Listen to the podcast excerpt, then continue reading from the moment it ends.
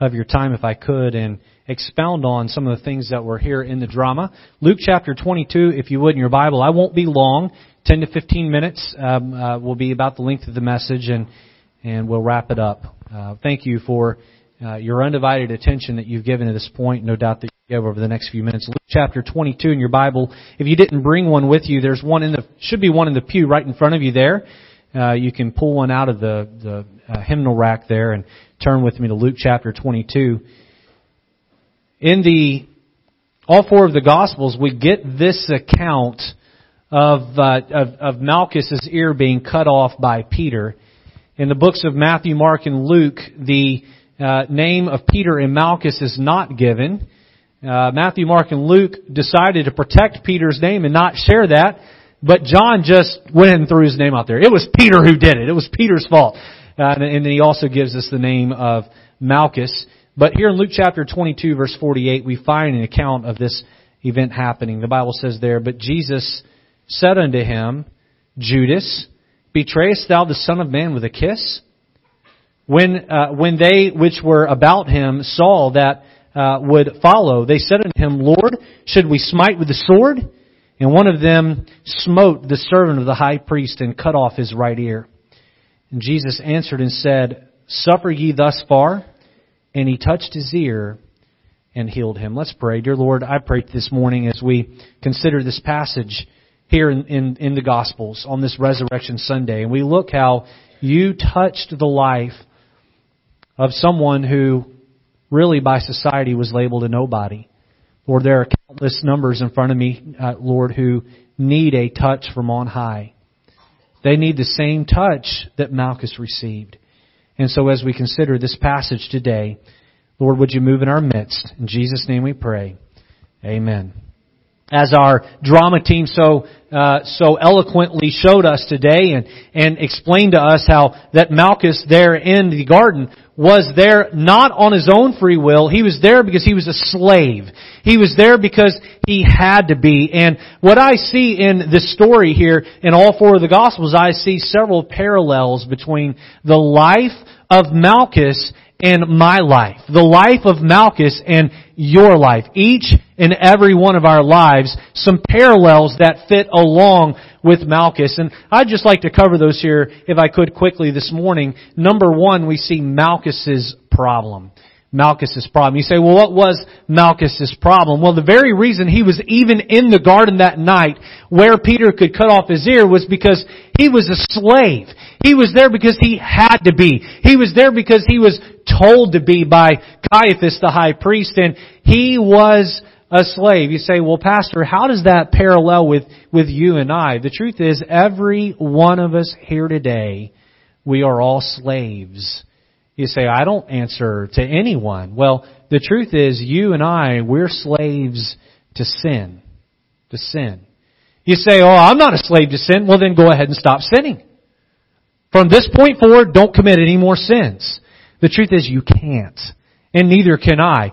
We, by our very nature, are sinners, and we answer to that sin. Uh, uh, as a little boy, my mother and father did not sit me down and say, Richard, here's how to tell a lie. In fact, my parents were here at the uh, at the earlier showing of this, and my mother walked up to me afterwards, and she said, "Actually, I remember trying to teach you not to lie, not to lie." And I said, "Well, you've succeeded somewhat, but you know we're all uh, susceptible to telling a lie here and there, aren't we?" I have two children of my own. Uh, they're in the service this morning, and I got to tell you, they were born natural liars. I didn't have to tell them how to lie. I didn't have to teach them. You see, there's this philosophy out there that we're born morally pure and then an incorrupt world, or a corrupt world rather, uh, attaints us and pulls down our morality and causes us to sin. But that's not the case. That's not how it works. You say, Pastor, why is it that I'm a slave to sin? Romans chapter 5 and verse 12 tells us this. It says, Wherefore, as by one man, Speaking of Adam, sin entered into the world, and death by sin, so that death, death is passed upon all men for that all have sinned. You say, Pastor, that word sin is not politically correct, and I'm here to tell you, it may not be politically correct, but it is biblically correct. It is biblically correct. You, by your nature, you are a slave to sin. and so am I. And so am I. You see, Malchus wanted his freedom, and I'm sure every day Malchus went home to his wife and to his kids and said, uh, that guy, he claims to be religious, but he's really just a. And there are a lot of religious phonies out there. Can I have a witness there? There's a lot of people out there that claim to be religious, and really they're just a bunch of phonies. And Caiaphas was one of those religious phonies. Caiaphas, uh, Malchus got to see Caiaphas in the day to day. He got to see the jealousy and the rage that had built up in the very heart of Caiaphas toward Jesus. You say, why was Caiaphas jealous toward Jesus? Because Jesus, he didn't have religion. He had a relationship. He had a relationship with God. You see, in the Bible, the word religion is used four times. Only four times. And in three of those four times, it is used in a negative way. God does not want you to have religion. What God wants you to have is a relationship with His Son, Jesus Christ. You and I were born slaves. Slaves to our sin. We are in shackles by sin, and sin is our taskmaster. Malchus was a slave. You and I are slaves. The second parallel I see here from this story that we saw by drama and again in the Bible. Number two, we see Malchus's pain. Malchus's pain. We got the account there how that Peter, uh, Peter didn't wait for Christ's order. There in Luke uh, 22, uh, the disciples asked Jesus, should we draw the sword? Peter didn't wait for Jesus to respond. He just drew his sword and pulled it above his head and started swinging and there Malchus was just doing his job, just there because he had to be, and Peter just swinging at random. Boy, he nearly cuts his head off, but gets his right ear, this would be my right ear, right? Gets his right ear and lops it on the ground. Lops it on the ground. Peter had a habit of kind of doing things ahead of everybody else. He would open his mouth ahead of everyone else and it, uh, Peter had a disease called foot and mouth disease. He opened wide and his foot was always in his mouth there and Peter was always saying things before he should say them and doing things before he should do them and Peter lopped off the ear of Malchus and Malchus experienced a lot of pain. Malchus grabbed his head as, as uh, Malchus described there on stage, the burning sensation. I have known some people who've lost some extremities, such as fingers or toes. I had an uncle that lost a, a finger in a mo- motorcycle chain he was working on one time, and I've known other people walking around with, with a finger that's been uh, chopped off. I've seen people who, because of diabetes, has lost a, a part of an arm or entire arm or leg, and, and no doubt there's a, a physical pain that goes with that. Do you know that just like Malchus experienced pain, you and I you and I experience pain for our sin. You see, we all know about the temporary pain. All of us here know an addict, someone who struggles with alcohol or drugs, and we see how their life is just in shambles and is a mess. Some of you today maybe even are in that spot or were once in that spot and there is a physical pain, a, a, a, a, earthly pain that we experience because of sinful choices that we make. If I lie to a boss, I could lose my job. That would be a consequence for sin. If I lie to my wife, that could cause a loss of fidelity in my marriage. If I was a child and I lied to my parent, that could break my parents' trust. And those are some examples of earthly consequences, earthly pain that comes about by our sinful choices. But can I tell you this morning, the Bible makes it very, very clear that earthly pain is not the only pain that's experienced for sin. You see, the Bible tells us in Romans chapter 6, St. Paul wrote the book to the church at Rome, the church at Rome. In that book that's found in your Bible, God, through the hand of Paul, told that church that, that he said this right here, he said, for the wages of sin is death. We all know what a wage is. You go to work, you, trade your labor in and you get a paycheck in return and, and those are our wages. You know, God in heaven is keeping a ledger with each of our names on it. In heaven, right now, there is a ledger, a sin ledger, and your name is written down at the top. And every time you sin, the Bible tells us that our sins are recorded on that ledger. Our sins are recorded on that ledger. One day, we're going to stand before a holy God. And we're going to give an account for each and every one of those sins. And let me just tell you right now, God as a righteous judge, He hates, and I did use the word hate, He hates your sin, and He hates my sin. You might be here today and you say, well pastor, but I'm a pretty good person. And you might be good compared to me. You might be a good person compared to the drug addict standing on the corner. But the drug addict looks at the murderer and says, I might deal and push drugs, but I've never committed a murder. I'm not as bad as those people. The murderer looks at a mass murderer and says, well, I'm better than that guy. And the mass murderer looks at a pedophile and says, I'm better than that guy. And the pedophile in prison looks at someone who's acted disorderly in prison and thrown down in the hole and says, well, at least I'm not there. The point I'm making, my friend, is that I am not the standard of righteousness and neither are you. God is the standard of righteousness. And God is perfect. And you and I, we fall short.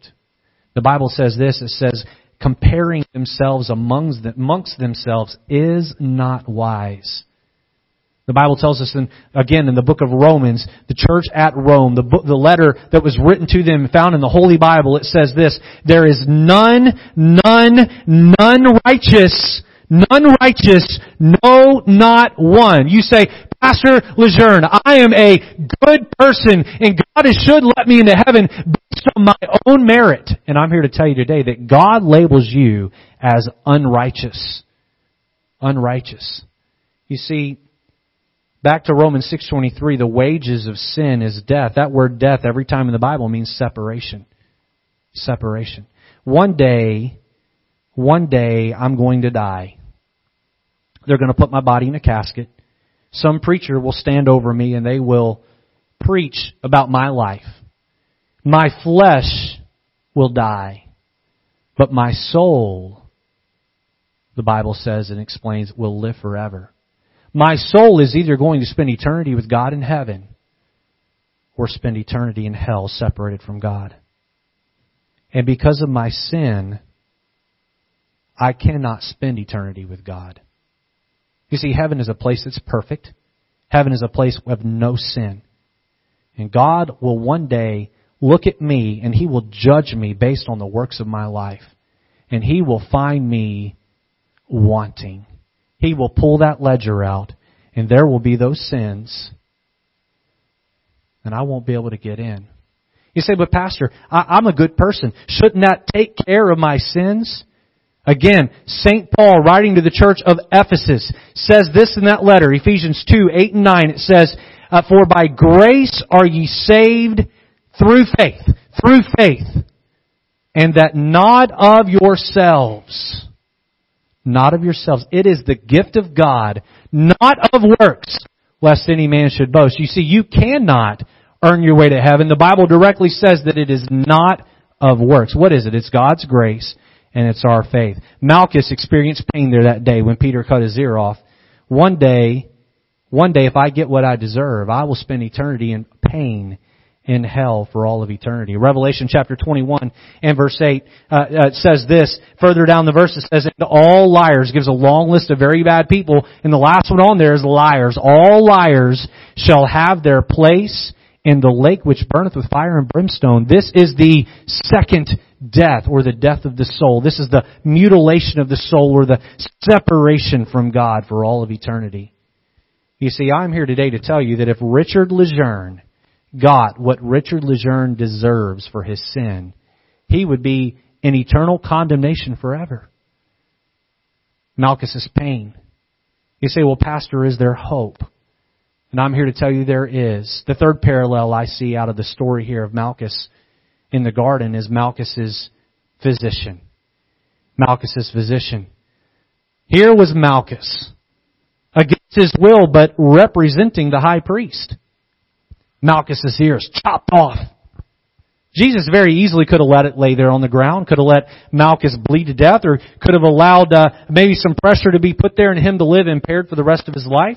He could have done that no one would have thought otherwise.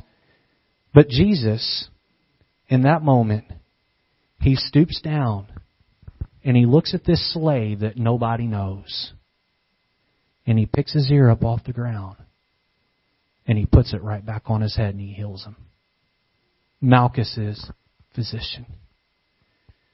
You know, you and I today, we're filled with sin and unrighteousness. But there's a God in heaven who loves you just as much as he loved Malchus. He looks down at your sinful soul. He sees that in the grand scheme of the world, you're a nobody. And God wants to touch you and heal you. There was a day, April 8th, 1988, I was a small boy. I was sitting in a church service very similar to this. A pastor preached a sermon. He made heaven look really sweet, just like the Bible describes it. He made hell look really hot, just like the Bible describes it. God was working on my heart. I'd been going to Sunday school since I was, uh, since I was a baby. And I understood the, the truth of salvation. I understood the gift of everlasting life. I understood the need I had in my sin. And at the very end of the service, I came down to the front and I knelt down at the steps there on that altar and my father walked down behind me and he took me and he sat me on the front pew and he took the Bible and explained to me that Jesus Christ had come and he had died on the cross for my sins. And as a four-year-old boy, there on that Sunday evening, I prayed a very simple prayer. I called out to Jesus. And I asked him to come in and forgive me of my sins. And that day, the great physician, he healed my soul. He chopped away the chains of sin. He gave me the gift of everlasting life. What did St. John say? He said this in John 3:16. He said, "For God so loved the world that he gave his only begotten Son. God looked down on mankind. He gave Jesus. Why? The Bible says that whosoever, that word whosoever means anyone, whosoever believeth in him should not perish or go to hell, but have everlasting life. Notice the words there, gave and have. God gave His Son Jesus, His only begotten Son Jesus, so that we could have everlasting life. God paid for our sin debt with His Son's life, purchased everlasting life, and He makes it available for you and I. You can have it. You can have it. That day, as a small boy, Jesus came down, and He was my great physician. He healed my soul. The fourth parallel I see here today about Malchus. We've looked at Malchus's problem. He was a slave. We're a slave to sin. We looked at Malchus's pain, his ear being chopped off. We've talked about the pain that comes from sin, both earthly and eternal. We've talked about Malchus's physician, how Jesus reached down and healed him, and how Jesus will heal you. Fourthly and lastly, let's look at Malchus's pardon. Now we don't know from scripture how, if Malchus did get saved. We don't know that. The speculation in the play today was that he did. Let's go off the play just for a minute if we could. Jesus pardoned Malchus. What does it mean to pardon someone? It means to remove away the punishment even though they deserve it. I deserve to go to hell. Jesus has removed that from me and He has wiped away the sins off that ledger through the life of Jesus Christ. There's a story told about a man who was the son of a widow. And this man had committed an egregious crime. He had been found guilty and he'd been put on death row. Back in this particular era of time, there was no welfare system to take care of the widowed mother. This young man was the lifeline, was the financial support for his mother. The mother went to the governor of the state and said, Sir, I'm asking you to pardon my son. He is guilty of, of the, of the crime. I'm asking you to pardon my son. The, the, the, the governor said, but ma'am, that is not justice. And the lady looked at the judge and she said, I'm not asking for justice, I'm asking for mercy. You see, if my son dies, I'll have no one to take care of me. The, the governor said, I'll think about it and see what I can do. The boy was to be executed just a few days later.